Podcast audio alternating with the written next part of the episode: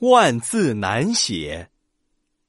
汝州农村有个老翁，家道殷实，十分富有。可是他祖祖辈辈都是文盲，连知乎者也等最简单的字都不认识。不识字，干很多事都极不方便。老翁尝够了苦头，决心让儿子念书识字。有一年。老翁聘请了一位楚国的读书人教他的儿子认字。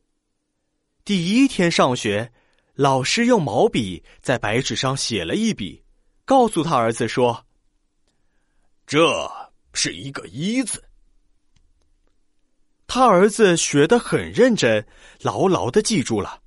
回去后就写给老翁看：“我学了一个字一。”老翁见儿子学的用功，看在眼里，喜在心里。第二天上学，老师又用毛笔在纸上写了两笔，说：“这是个二字。”这回儿子不觉得有什么新鲜了，记住了就回家了。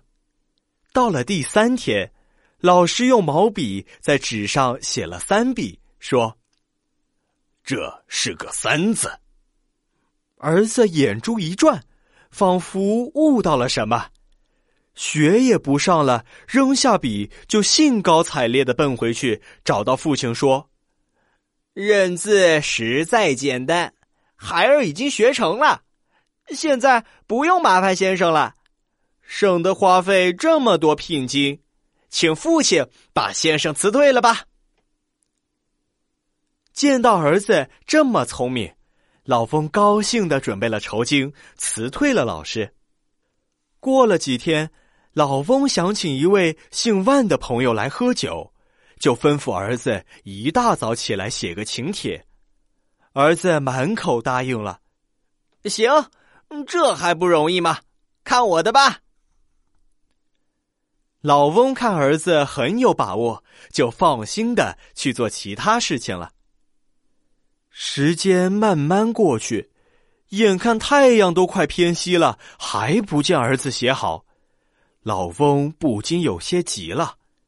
儿子这是怎么了？等了又等，老翁终于不耐烦了，亲自到儿子的房里去催促。